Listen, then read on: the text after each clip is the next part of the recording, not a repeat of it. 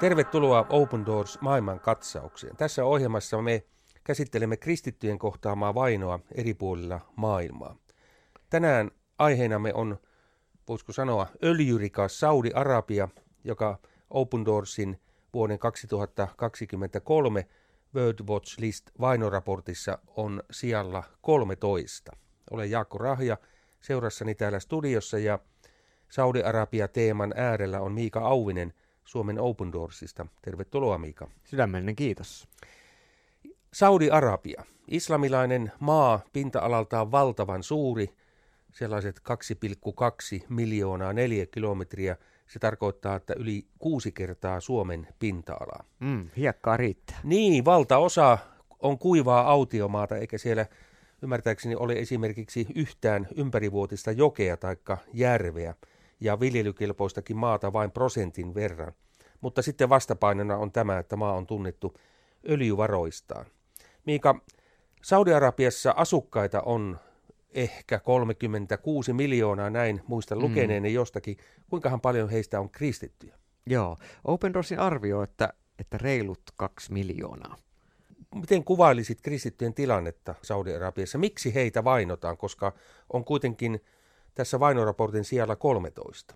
Joo, tosiaan Saudi-Arabia, niin kuin osa kuulijoista ehkä tietää, niin se on hyvin vahvasti islamilainen valtio, eli sitoutuu nimenomaan sunni-islamiin, ja siellä ei voi harjoittaa avoimesti mitään muita uskontoja. Hetkinen, tähän väliin tartun tuossa sanoit, että sunni-muslimeita, mm. siis on pääosin sunni- ja shia-muslimeja, ja Saudi-Arabia on nimenomaan sunnivaltio. Kyllä, juuri näin.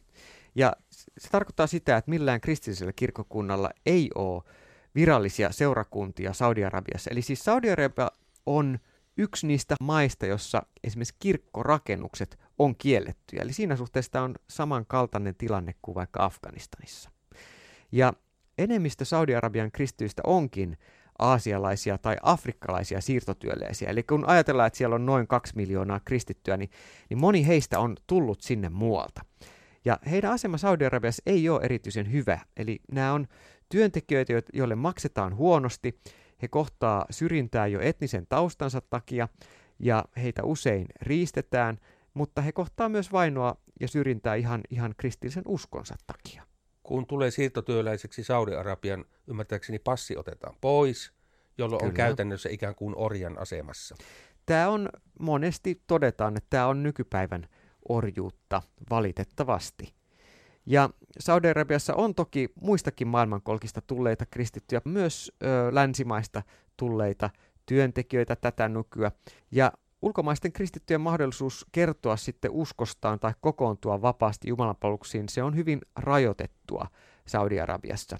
Ja säännöistä poikkeaminen johtaa kuulusteluihin ja ulkomaalaisten kohdalla, jos on länsimaalaisesti kyse, niin karkotetaan usein maasta. Jos on kyse näistä niin sanotusti huonommassa asemassa olevista aasialais- afrikkalaistausista henkilöistä, niin saatetaan sitten pidättää ja sitten karkottaa maasta, mutta käsittely ei ole niin hienovaraista. Jos olet länsimaalainen kristitty ja olet Saudi-Arabiassa esimerkiksi joulun viettoa, et voi viestittää julkisesti toisille länsimaalaisille kristityille, vaan käyttää tiettyä koodistoa. Mm. Ö, onko Saudi-Arabiassa – kristityiksi kääntyneitä saudeja? No kyllä näitäkin on. Eli siellä on pieni joukko kristityksi kääntyneitä paikallisia saudeja. Kristinuskon kääntyminen on islamin ma- lain mukaan kuitenkin kiellettyä, joten, joten he on näitä salaisia kristittyjä.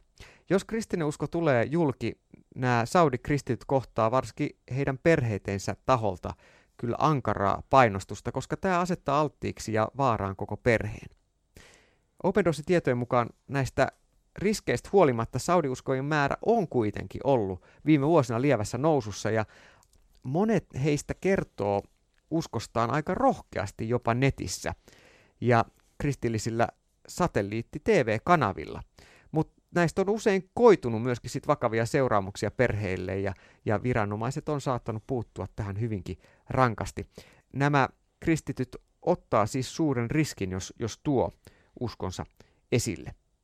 Sitten Saudien lisäksi siellä on Saudi-Arabiassa jonkin verran näitä muista muslimaista tulleita ihmisiä, jotka työskentelee tilapäisesti Saudi-Arabiassa ja on jostain kuullut sitten evankeliumia lähtee seuraamaan Jeesusta.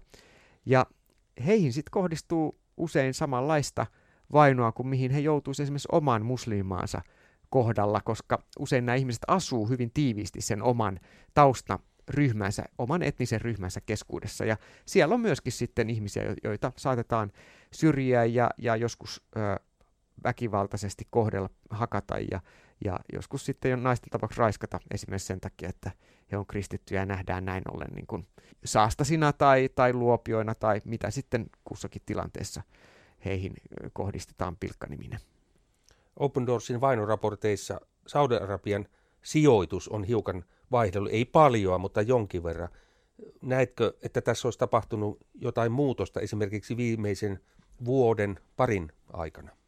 No on ollut hieno havata, että, että kuningas Salman bin Abdullah al-Saudin johtamassa Saudi-Arabiassa on viime vuosina ollut pyrkimys hiukan äh, suvaita paremmin tämmöistä erilaisuutta ja uskonnonvapautta tuotu pikkasen niin kuin tähän Saudi-yhteiskuntaan.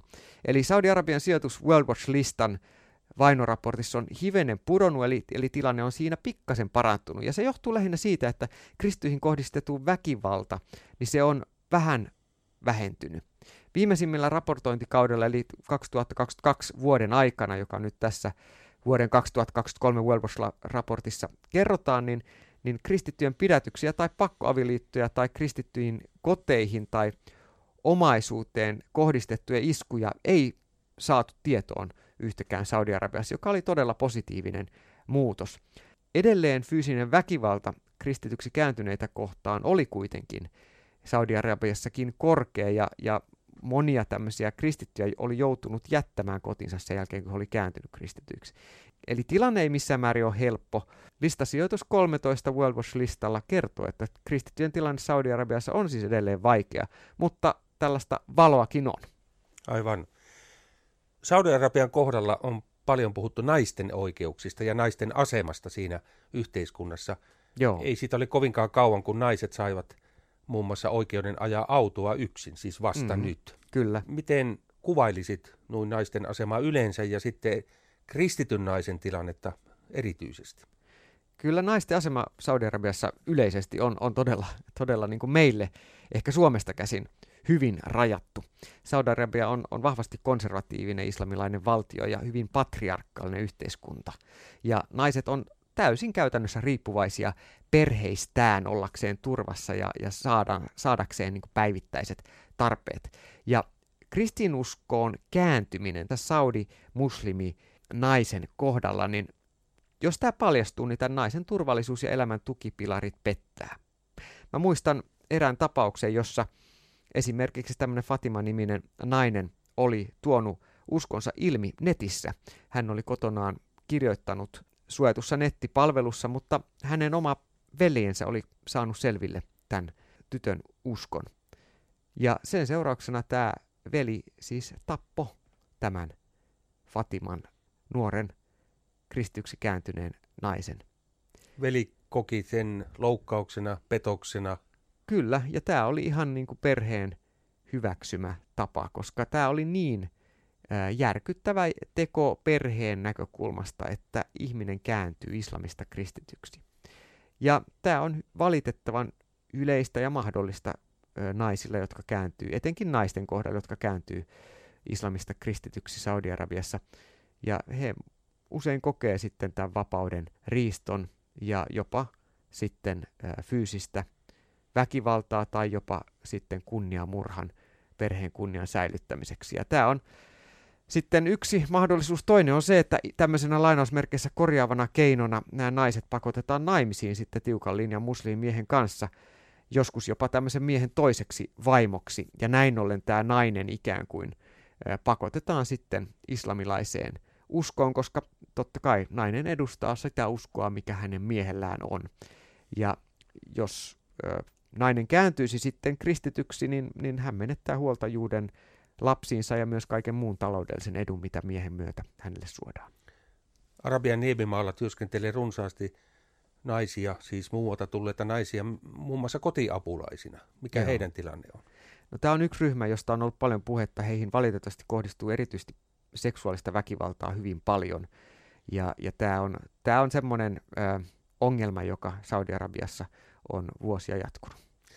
Olen ymmärtänyt, että moni arabi on saanut unia, näkyjä mm. Jeesuksesta. Mikä ilmiö tämä on? Osaatko kertoa tästä enemmän?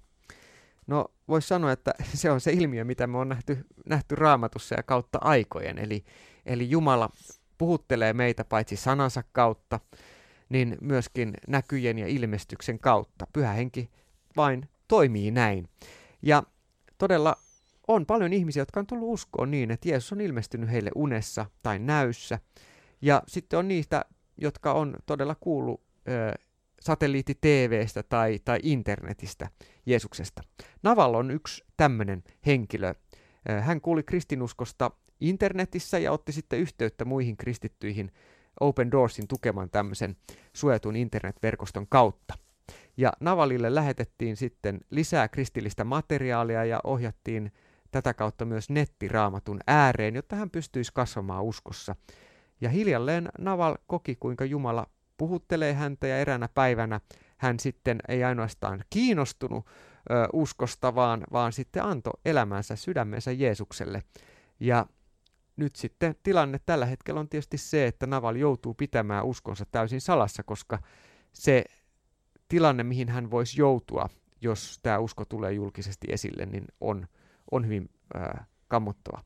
Mutta hänen kaltaisia kristittyjä, tämmöisiä salaisia uskovia elää tuolla Arabian niemimaalla hyvinkin paljon. Ja, ja se, mikä on rohkaisevaa kaikesta siitä vaarasta huolimatta, on se, että nämä myös saudi-kristityt, osa heistä on hyvin rohkeita tuomaan uskonsa esille.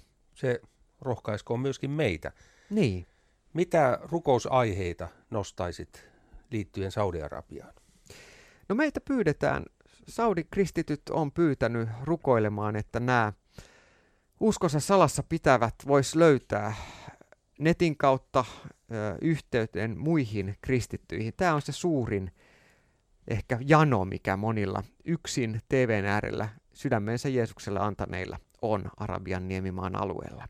Sitten toinen rukousaihe on toki tasa-arvon toteutumista Saudi-Arabiassa, erityisesti näille naisille, jotka kokee fyysistä ja henkistä väkivaltaa ja kaipaa vapautusta siitä sorrosta, jota heihin kohdistuu. Kolmas rukousaihe, johon Open Doorsin kautta halutaan meitä jokaista täällä Suomessakin rohkaista, on kiitosaihe, että me saadaan kiittää Jumalaa siitä rohkeudesta, jonka hän on antanut niille yksittäisille Saudi-kristityille, jotka on tuonut kristillisen vakaumuksen esille, ja me saadaan edelleen rukoilla, että, että Jumalan seurakunta saisi kasvaa myöskin näiden rohkeiden kristittyjen todistuksen kautta, myös tuolla Arabian niemimaan alueella. Aivan. Jumalan seurakunta kasvaa todistuksen sanan kautta. Niin, todistus. Martyyros. Se on siis veritodistajat, todistajat. Tämä on se sana, sana joka meille on kreikan kielisessä raamatussa käytössä ja usein unohdetaan, että se liittyy myös sitten veritodistamiseen, mutta tätä se todistaminen on merkinnyt kautta kristillisen historian. Näihin mainitsemisiin rukouspyyntöihin meidän on hyvä päättää tämänkertainen Open Doors maailmankatsaus. Tule mukaan vainottujen kristittyjen tueksi osoitteessa opendoors.fi. Sieltä löydät lisää tietoa mahdollisuudesta auttaa. Lopuksi rohkaisun sanaa Araamatusta. Toisesta korinttilaiskirjeestä luvusta 9 ja 8.